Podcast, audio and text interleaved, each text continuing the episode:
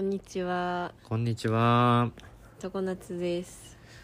お便りを2通いただいております。紹介します。ありがとううございます。ありがとうございます。届い、届かなかったからね。届か、そうだよね。うん。お便りね、全然こう、振るわなかったんだけど、くださいって言ったら2通もらえた。あの、常時ください。はい。 1個目、えっ、と、北米の若い OL さんからいただきました。北米の若い OL さん。そんな方がリスナーにいたなんて。いや全部嘘かもしれないよ。ありがとうございます。いつも聞かせていただいております。下着クープ CUUP クープカップキュープうん。っていうブランドずっと買ってみたいと思ってるんですけど彼氏できたらにします。それまでユニクロです。好きな動物は3位ヤギ2位犬かっこただしでかいのに限る1位ゾウかっこぶち切りトップです。よろしくお願いします。よろしくお願いします。いいですね。はい。ヤギ、犬、ゾウ。なんか、うん。ゾウぶっちぎりトップって言ってる時点ですごく仲良くなれる。あと、ヤギ、ヤギね。しいいですよね。声とか。あと、あの、斜面に立ってるやつ。あのギリギリのほぼ垂直みたいなうんそう崖に、あの絵の神秘性半端ないからさ。いいよね、ヤギ。あれは確かにういいんね、。あの今日「クイア・アイ」のネットフリックスの「クイア・アイ」のシーズン6の最終話見たんですけどうん。その人の家ではあの子育て子育てっていうか家のテーマが象らしくて家のテーマがゾウ。なんか象の絵とか飾ってていっぱいうん。もうなんでかっていうとはい。子供たちに賢く強く生きてほしいからっていうそう象って賢くて強い からね間違いないよ一歩一歩歩みをねこう進める知的さ強さどちらもありますよねだからある種象ってハードボイルドだなってそういう意味では思うよねいいですね北米にいるんかな象って動物園にはいるんじゃないそうか象の見れるポイント教えてください北米の象の絵飾ってみてくださいうん見てみよう俺も見てみてはい別にそんな象にフォーカスしてないけどうんビフォアだからねそうそう そう改造前だからでもその後 IKEA でなんか象のでっかいぬいぐるみ4つぐらい買ってたあああるあるあるありますあります、ねサメじゃないんだねサメじゃない象を飼ってうちらの象がいるって言って はいでえっと前半に関してはあれですね私が 2, 2つ前のエピソードぐらいでうん一人で盛らない下着について喋った回があるんですけどはいあのそれに対してこうおすすめのうんブランドを教えてくれたてますねうんで私このブランド知らなかったんだけどカップあのサイト開いた時もうんあのインスタのアカウント見た時も、うんこう一言「We support you」って書いてあってはいなるほどっていうこの熱いねなんか分かりやすくそうだねっていうそうそうそうこうブラであなたの体を支えるしうん、私たちのブランドはそれを通してあなた自身を支えますよっていう、うん、強いメッセージがそうそうそうあのサポートされたって思いましたうんでなんかこのブランドをちょっと見てたら、うんそのいろんなサイズ展開がとりあえず多いみたいなはい A, A から H まで幅広くやってるっていうのが一個なんか強みらしくてうんこうどんな体型の人でもうんあのサポートするよとそうそうそうフィットするものがあるみたいなうんかつデザインもいいみたいなうんのでやってるみたいでうんめっちゃいいなと思いましたページいいですねいいねうんなんかあれなんだよねあの日本だったら早川組ちゃんのうんなんちゃらフィーストだったかなあシンデレラバストっていう言葉を生んだブランドがあるんですけど、あうんあれめっちゃフリフリなんだよねそうなんやそうもう可愛すぎて、うん全然好きじゃないんだけど、うんシンデレラバストという概念を生んでくれたことはうんすごく良きそうそうそうありがとうって感じで、うんなのでそのサイズ展開が小さ私だったら小さめかつそのうんこういう、うんなんだろうなあのもう超無駄がない、うん 装飾が一切ない下着みたいなので、あの欲しいわけよ、はいまあ、そういう意味でも、うんあのこうデザインプラスサイズ展開みたいなうんとこをやってるの熱いなと思いましたねなんかシンプルだけどスケスケですねスケスケですねうんスケスケのブラ結構見るんだよね最近最近こうなんか分厚いパッドとかを入れて、うんこう盛ることをしなくなったら最終スケスケになるよねうん生地いらないじゃんみたい ななるほどっいや知らんけど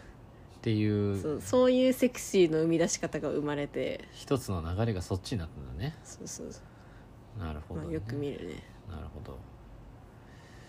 で、えー北米の若い OL さんは、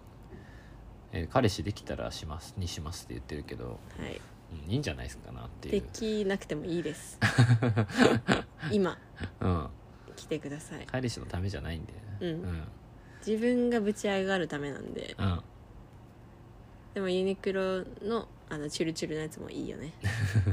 でもあれさ乾燥機に入れたらさ、はあもう一発でダメになるから気をつけてねなる ほどそうなんですね北米暮らしだったら乾燥機使ってるかもしれないけどちょっなるほどとあれ乾かせないんだよ ねなるほどはいじゃあちょっと好きな動物ランキングのスプレッドシートは更新してお きます、うんはいはい、ありがとうございますありがとうございます2つ目のお便り、えーはいお名前日中韓ヒップホップ界のファンさんですはいえ2年ぐらい前の回ですけど、うんはいめっちゃ昔ありがとうございます、えー新年明けましておめでとうございます最新刊最新回の音声が小さくてうまく聞き取ることができないですこちら側の問題でしたら申し訳ありませんいつも応援していますので今後のご参考にしてくださいこれからも頑張ってくださいとのことですありがとうございます申し訳ございませんもうすいません本当に、はいこれですねこれが公開されてる時点ではもう非公開になってるんですけど、はい、このお便りをいただきましてうん、聞いてみたんですよねその最新回当時の最新回はい、はい全く聞こえませんでしたすごく聞こえなかった。あのー確認したところ私の iPhone でしたはい iPhone のマイクがもういかれてました。いやーた1回ぐらいはね毎回ね聞こ聞いてるんですけどこの回ね久しぶりにねもう取って出しだったんですよ取って、もう文字通り取って出しで文、字通り取って出ししちゃったんですよもう確認もせずにバイブスで上げちゃって。そうこれなんでかっていうとこの勢いが大事な回だったんですよねそれで失敗するという ね、あれよあの奈良に行ってまして年末にはい。で奈良でこうひらめいたのようん、全て気づいて理解したっていうクラフトジンについてうん、だからひらめいた時にも話しとこうと思ってうん、話したんですけうど、ん。聞こえませんでした本当に、はい幻の回になりました。あのーいいこと言ってるな久しぶりにまあ自分喋ってる側の手応えとしてはいい話だなとう思っん、めてっまちしゃいて、い話したよね。そうの割にこう再生公開して数日見て初速悪いなって思ってたんですよねうん、あまあまあまあ気にしないけどまああんま良くないねふーんって思ってたらこちらのお便りいただきまして聞こえませんでしたねなるほど。 はい。すいませんですね、もう本当。本当にすいませんね。お便りいただいてありがとうございます。というわけでですね、今回は、あの、同じ話をしようと思います。なんならこれ3回目だからね。そう、飲み屋で一回話してる。そうそでその後奈良でもう全てが分かっう。てすべてが分かっ話してて、はい。 3回目です、うん。もうメモ取り ました。何回でも話せるように、こう、聞こえないラジオを耳を傾けながら、自分が喋ったことも思い出しながら書きました。なので、今回はあれです。えー、回、クラフトジン、すべて理解した。です。回改めるの回ね改めるの回ですうんはいはい改めましょうはいであの回がお蔵入りしてるということはこのラジオではまだ僕がクラフトジンにハマってるっていうことはどこでも喋ってないはずだと思うんですよね、うまあ、インスタとかツイッターとかでは飲んだくれてる写真を最近はアップしてるんですけど、んうんえー、とクラフトジンにハマっておるわけですよ、うんえージンお酒のね、うんえーまあ、ジンってまあそのジントニックとかうんジンバッグとかうん居酒屋メニューであると思うんですけど、まあ飲んだことあるけど感想がないというか、わかるうん、味に対する感想ゼロだったんですよね、まあ、強いて言うなら粗悪、うん、よくわかんねえ、ううんんなんうか味変したい時に頼むやつみたまいな上質ではなかっうたん決 して、うん、というところなんですけどたまたまですねその大阪の立ち飲み屋で飲んだジンが衝撃的にうまかったっていうのが11月ぐらいかな年ううんんその店が10月にオープンしてたんで確かじゅそうかそうそうそううん行ってあの横目っていうそう飲み大屋です阪の癖の強い飲み屋立ち飲み屋の横横目っていうところがあってそこでジンを飲んだんですよねうんたまたまなんかその時さお酒のメニューめっちゃジンばっかりだったんだよねそうなんか何が多かったかな、うん、まあでもそうだねジンジンにその、まあ、日本酒の銘柄書いてるみたいにそのジンの銘柄うん3種類ぐらい34種類あってそうそうそ何々県産のこういうやつでみたいうな、んうんでこれで終わってるみたいなでそれ飲み方どれみたいなそうそうそううんでて何の気なしに頼んだんですよねそこはご飯がとっても美味しくて、うんえー飯うまいな全部って言ってでビール以外も飲もうっていうのでたまたまジン頼んだらそれがす、まあ、ソーダ割り飲んだんですけどめちゃくちゃうまかったのうんめちゃくちゃうまかったしめちゃくちゃ香り高くてうんなんか今まで味に対する感想のなかったジンに対してなんかもう香りとかその味のレイヤーというかうんこう抽象度というかこう解像度というかもう細かいうん深い、うまーってなりましてねめっちゃ美味しいやんと、うんでそれその時に並行して思い出したのが23年ぐらい前から、えークラフトジンっていうカルチャーがムーブメントになってますよと。うんうんというのは一方でん何か何何やらで聞いてたんですよ。うん思い出したのは、えータクラムキャストっていうデザインファームのタクラムがやってるポッドキャストで、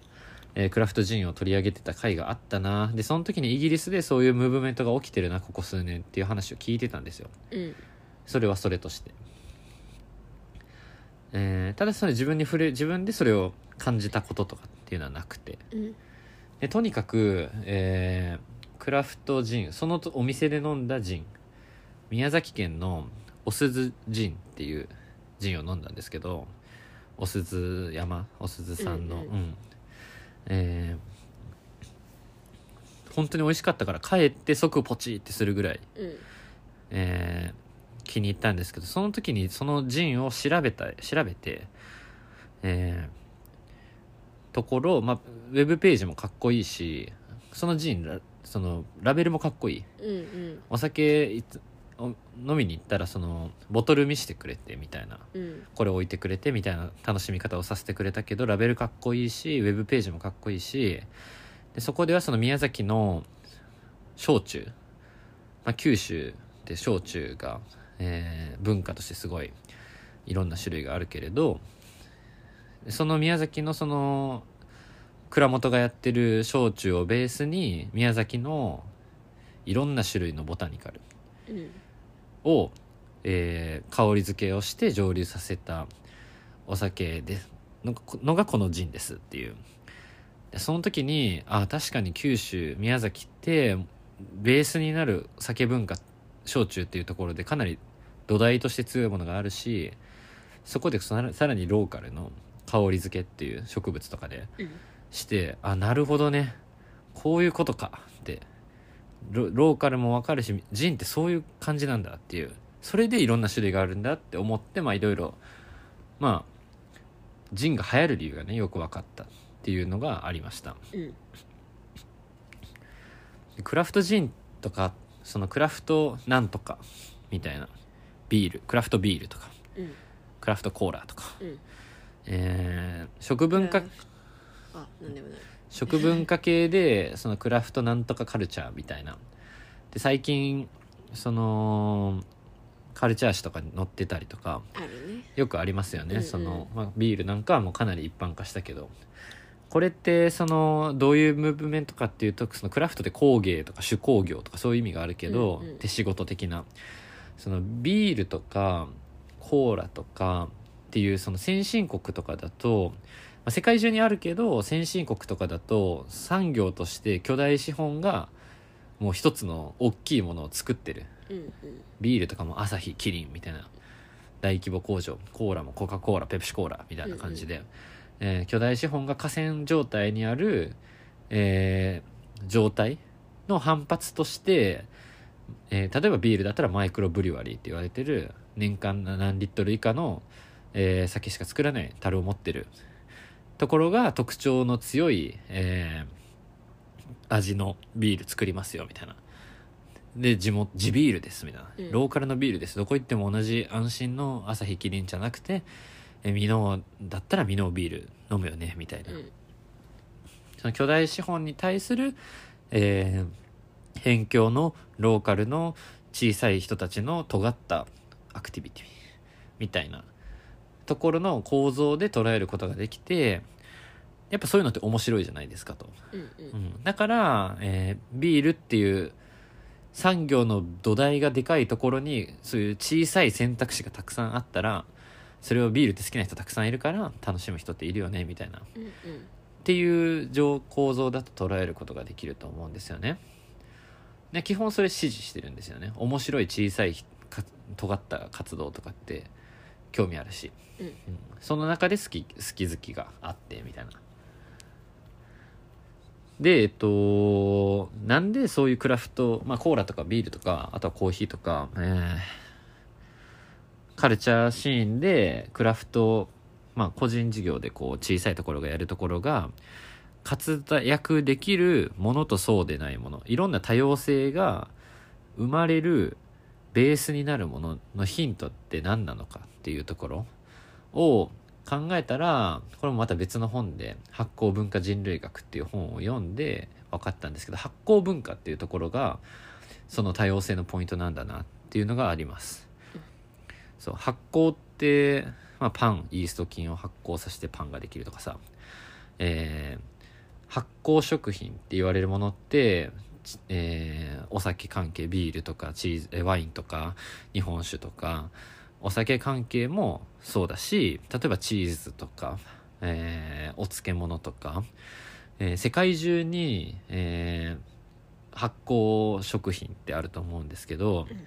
でそれって無限に種類あるじゃないですか、うんお漬物で言っても日本中にいろんなお漬物あるしお味噌汁のお味噌で言っても全国津々浦々でいろんな味のお味噌があって、えーまあ、ワインとかだってそうじゃないですか、もうな味覚えらんないみたいな、うん、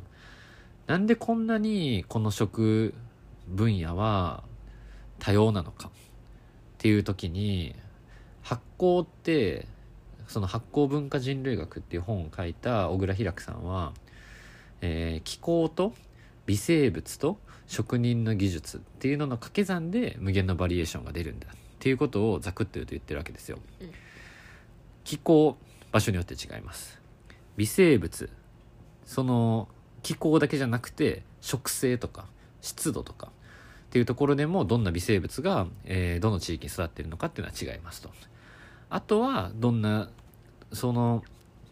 商品を作ることができる食品を作る職人の技術っていうので、えーその掛け算をすると全く同じものを別の場所とかで作ることってすごく難しい。うんうん同じフランスボルドーのワインを作ろうとしてもできないと同じものは別の場所だとうん職人もいないし気候も違うしうん微生物は何とか用意できたとしてもとかそういうことよねうんまああとは例えば一方で気候だけは似てるから甲州日本だったら山梨でワイン作れるはずだとかうんカリフォルニアだとワイン作れるはずだうとんか、うんでも全く同じにはならないからどういうこう差別化してるのかみたいなね、えーこの発酵文化人類学っていう本を読んだことでその多様性の、えーヒントというかね職人っていうのもその細かい作業をする作り手っていうよりは微生物を、まあ、菌菌が気持ちよく働けるよう環境整備でアシストするみたいな意味合いこうこうやって工房をよく働かせるんですよみたいなこうやって混ぜることでみたいな。なんか環境をね作ってる微生物と、えーその蔵とかっていうのと職人の技術っていうので、えー微生物かた働きを作ってオンリーワンの商品を作るっていう、まあ、こういうことを言うところから、えーこういう変数で作られてる発酵食品っていうのはいろんなバリエーションが生まれるんだと。うんうんでそこでジンですと、えージンは、まあ、ジンってどんな酒って聞かれてあんま知らなかったので調べたんですよね味で分かんないよね味でわかんないウイスキーとかわか無るけ色ど透明だしビールとかわかるけどで瓶は、 えー瓶ジンは、えー構成要素とはとしては大麦とかライ麦とかじゃがいもなどが原料の蒸留酒ででここまでいくとウイスキーとかもそうなわけよ蒸留酒ででボタニカルによる香り付けがされているっていううんジュニパーベリーっていう、えーベリーうんはそのせめて、はい、入れといてねみたいな定義があるらしいんだけどでボタニカルの種類もいろいろうんうんまあバクッとそういう定義なんですよねうんこれな簡単に言うと定義がラフで広い、うんうん、大体大麦とかライ麦とかじゃがいもが原料だろうって思うし酒うんボタニカルによる香り付けっていうのも何っていう話であって 植植物による香り付けって言ったらハーブとか、うんえースパイスみたいなそういうものをイメージするんですけどフルーツとかねフルーツとか調べるとね木の根っことかうん木の皮とか、えー植物の皮とかなんか漢方みたいなそうそうそうそうそうなかんかまじいが吸ってるやつみたいなそうなんかね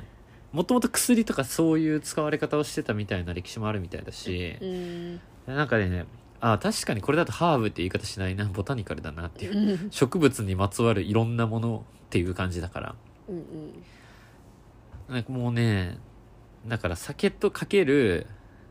えーボタニカルなんですよだからこれってえどういうことかっていうとその変数がビールとかより多いんですよねうん気候かける微生物かける職人の技術かけるさらに植物っていう分野になってるわけですようん掛け算の変数が1個多いとだから、えー例えばその植物っていうところがなかった状態だと宮崎は焼酎までは作れるとおすずジンは山猫っていう焼酎うん酒好きの友達はそれがすごいいい焼酎だって言ってたんですけどかける宮崎のフルーツとかよりよりこのローカリティが強くなってオリジナル性が上がってるわけですよねうんジンを作ることで。っていうところでいくとそのローカリティみたいなのがより発揮しやすいと。で最近その日本酒とか焼酎の蔵元っていうのがクラフトジンムーブメントでジン製造に参入しているっていうトレンドはやっぱりあるみたいでして、うんまあ、それはすごいよくわかるなと歴史的な焼酎とかにさらにローカルの植物とかフルーツで香り付けをしてブランド化すると、まあ、さらに、えー広がりがあるとで、えっと、さらにいいなって思ったところジンのビールとかワインとかに比べて、うんこれ飲み方っていうのも選択肢が多いうんうんそうわかるそうビールとかワインってそのまんま飲むじゃないですか、うん基本的にで飲み方にスタイルがあるんだよねこうなんていうかワイン赤ワインはこうお肉に合いますとうか、ん白ワインは白身魚に合いますとかでそのスタイルにはまっていく楽しさっていうのもあると思うんだけど、えーある種それで選択肢を狭めてるところもあるしうんうん単純にアルコール度数の問題で親しみが持てない人もいるうんでもジンは、まあ、基本的にその水割りソーダ割りなどなどあるだけじゃなくて、えーいろんなこうスパイスを入れたりこういろんなドリンクで割ってカクテルを作ったりとか、うんうんマティーニとかギムレットとかっていうのもジンベースのカクテルであるわけで、うんえーあなたに合った飲み方っていうのが生み出せるあとはそのそのジンに合った美味しい飲み方っていうのがあるはず、ううんん、っていうところで楽しみ方の選択肢さらに多いんですよね、この前さ、うんそれこそこれの話1回目喋ってる時の居酒屋でさ、うん、私大葉ジンっていうの頼んでさはいはいはいもうわしゃわしゃ大葉が入ってるジンはいはいはいはいはいドリンはいはいはい飲んでそれもめっちゃ美味しかったでねね香りの楽しみ方がねそうお寿司と一緒に食べ飲んだから、うんこう合うねそう大葉オーバーの香りとね、いい感じ、うんうんだったし近所のタイ料理屋さんでは、うんあのパクチー山盛り入ったジンみたはいいなはいのはいじゃんあるあるあるうんそれもそれでこうさらにタイ味が増すみたいなさ、うんうんうんタイで飲まれてるか知らんけど知らんけどタイ料理とのうんうんうんこうフュージョンがいいよねっていう、なんかさそのバーとかに行ったらさそういうフュージョンされた、えーオリジナルカクテルみたいなものがいろいろあると思うんだけど、そのバーに行ってその選択肢を楽しむんじゃなくてこのローカルのジンだとこう合わせますよ合わせれることができますよとかこの食事だとこういう合わせ方できますよとかっていう楽しみがジンにはすごくある。で、まあ、そういう意味でそのクラフトなんとかムーブメントの中でこれ次はジンだっていう言い方をしたら単にトレンドが進んでいって、うん次はジンなんだみたいな感じに聞こえるかもしれないけどそのこそのし飲み物ジンという飲み物が持つ構造的にかなりそのクラフトカルチャーとの相性がいいうん地域性オリジナリティ新しいムーブメント楽しみ方の選択肢が幅広いうんうんみたいな特質っていうのが合うなっていうのがまず最近の、えーこれが大阪でそのジンをクラフトジンに出会って思ったところです。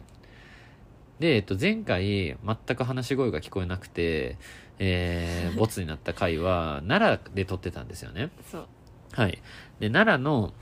ミロックミロクホテルっていうところに行って昼間から酒を飲んでたんですけどえホホテルのバーでうんでそこにもジンがありまして、えー、キッカジンっていう、うんえーあジンあると思って頼んだんですようんでそれめっちゃ美味しくて、うんでそれも、えー奈良の大和の地域に古くから伝わる、えー焼酎うんうんに、えー、大和立花ってみかんかなうんううんん、えーなんかさ説明書きにさ、うんシルクロードの最終地点としてみんな書いてなかったそうそうそう上流文化っていうところが、えーそうキッカジンは調べてめっちゃ笑ってんけどえージンはそもそも1660年にオランダのラウデン大学医学部教授だったフランシスクス・えーシルビウスが熱病に効く薬用酒として作ったものが起源とされていますこのオランダ発祥の蒸留酒をなぜ日本酒発祥の地と言われる大和奈良県でと思われるかもしれませんが大和はシルクロードの終着点でありさまざまな大陸文化や技術が伝来してきました、えーその一つに漢方薬作りがあり大和では薬草や生薬の栽培も行われていましたこの環境薬草生薬を生かしての酒造り蒸留酒ジンに結びつきますって書いてあって、うんあのだいぶ無理くり感はあるんですけうど、んえー奈良でオリジナルの例えばカクテル飲みドリンうんうクんを作ろうと思った時に奈良はこういうことができるんですよね強いよね、あのすかなり長いスケール感で、うんえーオリジナルのストーリーを作る奈良はシルクロードの終着点であった一方で奈良は日本文化のかなり豊かな歴史がある場所でうんぬん日本酒が生まれた土地でもあってうんぬんかんぬんみたいなうん、うんえーでこの喫花人の原料ボタニカルにはもちろん奈良にこだわりまして大和立花を使用してますと大和立花は2000年前から存在する日本固有の柑橘、えー果実で日本最古の柑橘植物と言われ絶滅危惧種に指定され天然記念物になっていますなどなどみたいな、うんうんはいえーっとということでですねえっとあなるほどと奈良で普段自分たちがいない旅先でですね旅先のジンローカルのジンを飲むうまいなーって言いながら、えーそれについて調べてみるうん奈良はシルクロードの終着点だったのか とかあ奈良ってな大和橘っていう柑橘が有名なんだとか、うんうんその旅先の歴史だったり風土だったりそういったものを飲みながら、えー学んだりする知知的な楽しみっていうのもあるでこれ逆だと無理だと思うんだよねその何もなくフックがなく大和っていう場所、奈良はシルクロードの終着点だったんだって奈良行ったし奈良の歴史勉強しようあ奈良ってシルクロードの終着点だったんだってならないうんうん、山奈良の勉強しよう奈良の風土ってあこういう大和立花ってのあるんだってならないんですよねうんまず味が先うんフィール が先、うん、フィールが先スタディが後なんですよ、うんうんうん、酒飲みながらこういうことをねやいや言ってるわけですよ、うん、しかもそれがさなんかビークラフトビールとうか、んなんだろうなクラフトコーラうんコーラはあれだけどビールだったらうんそこまでの解像度になんないじゃん、そう要素が少なくてそううんっていうのもなんかちょうどいいよねそうなんです具体なんかいい具体うん度合いそう酒っていうのとボタニカルっていうのがどっちもが、え2つぐらい学ぶんがちょうどいいというか、うん、でこれがねその旅旅先の楽しみっていうのにすごくつながりやすいなと思って、うんえー原材料とかベースの焼酎とかを聞いて地域の風土とか歴史を知ることができるとで最近はこれにハマってるので私はそれを買って帰ったりとかして帰ってからもその地域との関係性みたいなのを考えたりうん継続したりとかっていうことにもつながる、であとその焼酎とか日本酒の蔵元がそれに参入してるっていうのもすごいいいなと思ってて、うんその日本酒はまあ日本酒ムーブメントみたいなものが逆にこうヨーロッパとかでは今あったりするけれど、えー焼酎とかっていうのはまだ来てないっていう印象がなんとなくありまして、うんブランド化されてないというかね、うんえーそういう時に、まあ、ジンみたいなものをカジュアルにより洗練された形で親しみやすくリブランディングするっていう時にゼロから何かを作るのってすごい難しいと思うんだけど、うんまあ、蔵元にとっても土台となるすごい洗練されたお酒文化がある中でそれを潰してゼロにするわけではなくてそれを生かして新しい親しみやすい別のお酒を作るってことができるんだっていう自分たちの強みを生かして展開することができるでそれによってさらに地域性も際立たせることができるっていうところ、うんそれの逆がさはいあのどこのお土産屋行ってもうんあるうん同じクッキーみたいなさ、うんなんかどこでも誰でも作れるし、うんもう今作ったんだなみたいそなうなんかあんまり地域性の接続に無理があるお土産物とか、フードってなんかねサステナブルじゃないというか、うん東京バナナってなんでバナナなんだみたいうんうんな、うんその辺気になるしっくりこないんですよね、うん、でその点さお酒とかって、まあ、発酵食品とかっていうのが、もともとその地域性に無理なく接続してるというかところがありかつ日本酒って私そんなにガバガバ飲まないんでジンっていうところでボトル単位 で買って、うんうんまあ、すごいソーダで割ったりとかして、えー飲むみたいなうんうんのはちょうどよくなんかいいなと思ってそうねん、自分で持って帰ったりする上ではだからね旅先に行ってジンを触れるっていうのはねいいかなって思いますねでちなみにこの後日談的には今もう一個増えてましてね広島広島のそう広島の桜尾陣っていうのを広島に奈良に行った後に広島に行って遊んで帰ってきたんですけどでこの時は奈良みたいにたまたま出会ったじゃなくて広島の陣ってなんかあんのかなと思って調べて行ったんですようんうんでまあお酒屋さんに行ったらまああるかなっていうのでもし、えー飲み屋で飲めなかったとしてもなんかお酒屋さんとか行って買って帰ってみようと思ったんですけどあのこれ思ったんですけど今クラフトジンあるお店ってあのいけてると思うのよね今地元ローカルの、えージン置いてる飲み屋う間違いね感度高えなと思ってでなんかこう1万円のレモンサワーまで売ってるアホみたいな店に行ったんですけど、うんレモンサワーの立ち飲み屋にでそこにレモンサワーじゃなくて、えー桜おじんっていうのがあってこれめっちゃ美味しかった、まあ、瀬戸内って言ったら広島って言ったらレモンだからね瀬戸内レモンうんうん、すごい香り。これもね、香りがいいんですよ。でやっぱりジンってレモンとすごい相性いいから、なんかね、いいなと思いまして、酒好きの友達にもそういう説明をしたりしながら、一緒に飲んだりしながら、えー、一人沈めてきましたね。ジンの、うん、あ陣沼ねジン沼に瀬。戸内海にじゃなくてそう、 瀬戸内海に沈めてきたわけではなく、うん、うん、あと陣のいいところは、うん、あのちょっと前にミノービール買ったじゃんうん、うん、桃のやつの、うん、うん、美味しかった。そうもあれさ桃焙煎。うん、瓶ビールってさ、うん。一1本全部なくなるのよ一回で一本なくな るよね。うんジンはうん割って飲めるから、うんちょびちょびしか減らないっていう、うんこれもいいよねちょうどいい。うん。瓶出ないからね、たくさんゴミが。そううん。あ、そう、桜おじんはレモンに加えて柿殻とか、うーん広島だからね。牡蠣柄うん。それって牡蠣の風味がするってことかな、うん。柿の風味はしないけど、うん。あと、桜王の象徴である桜とか、うんうんうん17種類のボタニカルが入ってますとかなる。うん。ちょっとそれテイスティング会したいねあ、これ買い、これやりましょう。うん。うんあるんででしかもさこれさらにさらに言うとさ、うんその飲み屋で桜おじん2種類置いてあってあの何が違うんですかって聞いたらこっちは飲食店にしか卸してないんですって言われてそんなもん始めてやがると思って うんこっちはボタニカルの種類がもうちょっと多いみたいなくっ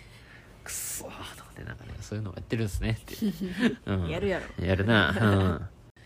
というところでですね、皆さんに酒好きかつ旅好きかつカルチャー好きの皆さん、まあこのラジオのリスナーってそうだと思うんですけど、えー、旅先でジンを飲む。うんとてもおすすめでございます。一旦みんな地元のジン調べてみたい確かに、地元の日本酒とか焼酎ってみんな知ってんのかなっていうのと、えー、それに加えて、あるんですかっていう地元のジン。私は知りません調べてみましょう。うん。じゃあ余談入っていいはい。余談入るんですけど奈良行った時に、はい。あのいい日本酒の立ち飲み屋立ち飲み屋っていうかうん。酒屋さんありましたね行ったじゃん行きましたあの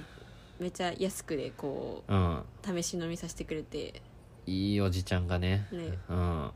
たくさんの種類の奈良奈良の日本酒がたくさん置いてあるお店そうなんだったうんこれだ奈良泉雄斎だ あそうっす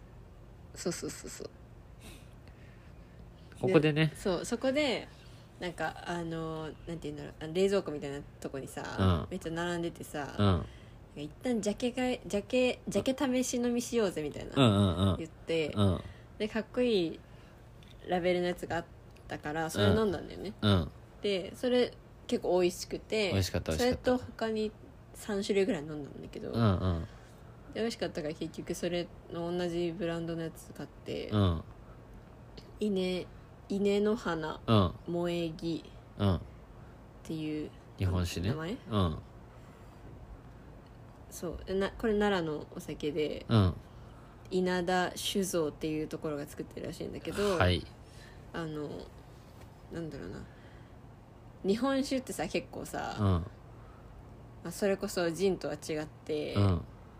こうなんか筆で書いたようなさ、うんめっちゃいかついさ、うん漢字うん書いてあったりするじゃん書いてるでこれ稲の花うは、んこのなんか筆なんだけどうん筆でシュルシュルってこうめっちゃうんミニマルな絵が書いてあって、うん斎藤堀そうそうそうこうんれいいのよねうん置きたいラベル最近ね日本酒はジンよりも先にこういうリブランディング的なのが進んでる感じがあってう、ん、いいラベル増えてきてるなっていう気はしてますよ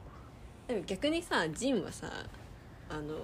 ていうの古き良きラベルみたいなのさ、うんあんまなくない知らんけど日本のジンっていうのがそもそもそんなにないからうんそのそうタなんそうンかそうかうん、タンカレーとかなんかねあのイギリスのジンっていうのがやっぱり多いからねうん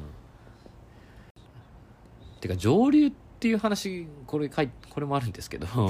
上流っていう話、ううんん、あこれ書いてないんですけどね、うんうんあの上流ってすげえなと思ってさ一回だから焼酎作ってさそれをまた戻すという戻すというかこう手間がすごいよねこう蒸留って上流のこと全然上流に思いを馳せたことなかったわでこうなんかこう発酵文化をさらにひとひねりさせる、うんえーギミックが蒸留だと思うんですようん蒸留っていうのはウィキペディアによるとですね混合物を一度蒸発させ後で再び凝縮させることで沸点の異なる成分を分離濃縮する操作のことを言うんですよめねっちゃ理科でやったやつやん そうだからさ焼酎をさ蒸留させてさ香り付け一緒に入れてるボタニカルと香り付けさせてジンにするとかってさ、うんむっちゃ手間かかってるやん、うんうん焼酎の時点で発酵文化の結晶であるんですよあなたはってい うさっていうところがありまして最近は蒸留機がね1階にあるホテルなんかも金沢にできてたりしましておっていうえところあそこそうです、うんういうん、アロマウォーター作ってるからね蒸留機であのサウあナーサウナに入れるそう疎水魚じゃなくて降臨魚ねうん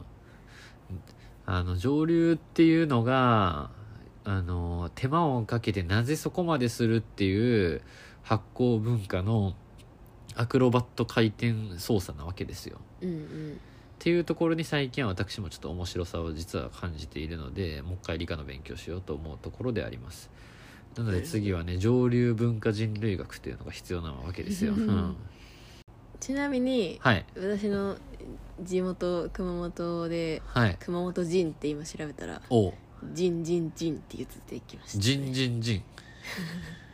熊本初のクラフトジンらしいよ朝霧の花っていう焼酎がベースになってるって書いてあるね熊焼酎だね熊焼酎っていうワードはよく聞くへ熊焼酎ベースにしてジュニパーベリー熊本の柑橘え類バンペイユとかって書いてあるねなるほどね不知らぬい柑うん、うん、甘夏晩で柑天草で育ったローズゼラニウムなどを入れたなるほど確かにこう地元のボタニカルを入れて地元の焼酎と合わせてるね、なんで人人人って言うんだろうねインフンなんじゃないそうか軽くろ過してるんでうっすらと白く濁りますとかさ菊花陣もさこうちょっとなん白か青白みたいなうん感じでね、あれも綺麗だったんだようねん本当にうんいいじゃんジンジンジンあそうジンですけど私買ってるやつ大体45度から50度ぐらいあるんで、うん、あのいい9対1とかで割って、うんうんまあこれで4%だとかって勝手に言ってるわけです けどあのいそれで調子乗って飲んでたらベロベロになります、うん飲みやすいからね飲みやすいからうんあとジンっていっぱい800円とかで売ってるバーとかが多いうんんですよ、で700とか500から700ぐらいのボトルで3000円から5000円ぐらいのボトル料金が多いんですけど、まあ、うんボトルでそれは自分の飲みたい感じで8対2とか9対1とかで割ってソーダとかで割ってると、うん結構飲めるから旅先で店で一杯飲んで家でたくさん楽しむ酒だというところをお見知りおきいただけましたら味を知ってねそうこれいいなってなったやつをそう行きつけの店でたくさん飲むお酒ではないなっていう感じはなん とないくあやる、まあどのお酒でもそうなんじゃない、まあね確かに、うん、原価を言ったらアルコールが高いの よアルコール度数がなので皆さんの地元のジン調べてもくださいと、うん、取り寄せてみてくださいと飲める場所探して飲んでみてあと旅先美味しいところを教えていただけましたら私伺わせていただきますので 我が家への手土産はジンでよろしくお願いしますはいお願いします、はい。 すいませんね、日中間ヒップホップ界のファンの方。ありがとうございます本当大変失礼いたしました、そしてこの方がクラフトジンの話が好きかはちょっとわからないけども、うん私さお酒飲めないんですっていうことになるかもしれませんけれども全然音楽じゃないけれどもはいという話をしてましたありがとうございましたチャオチャオ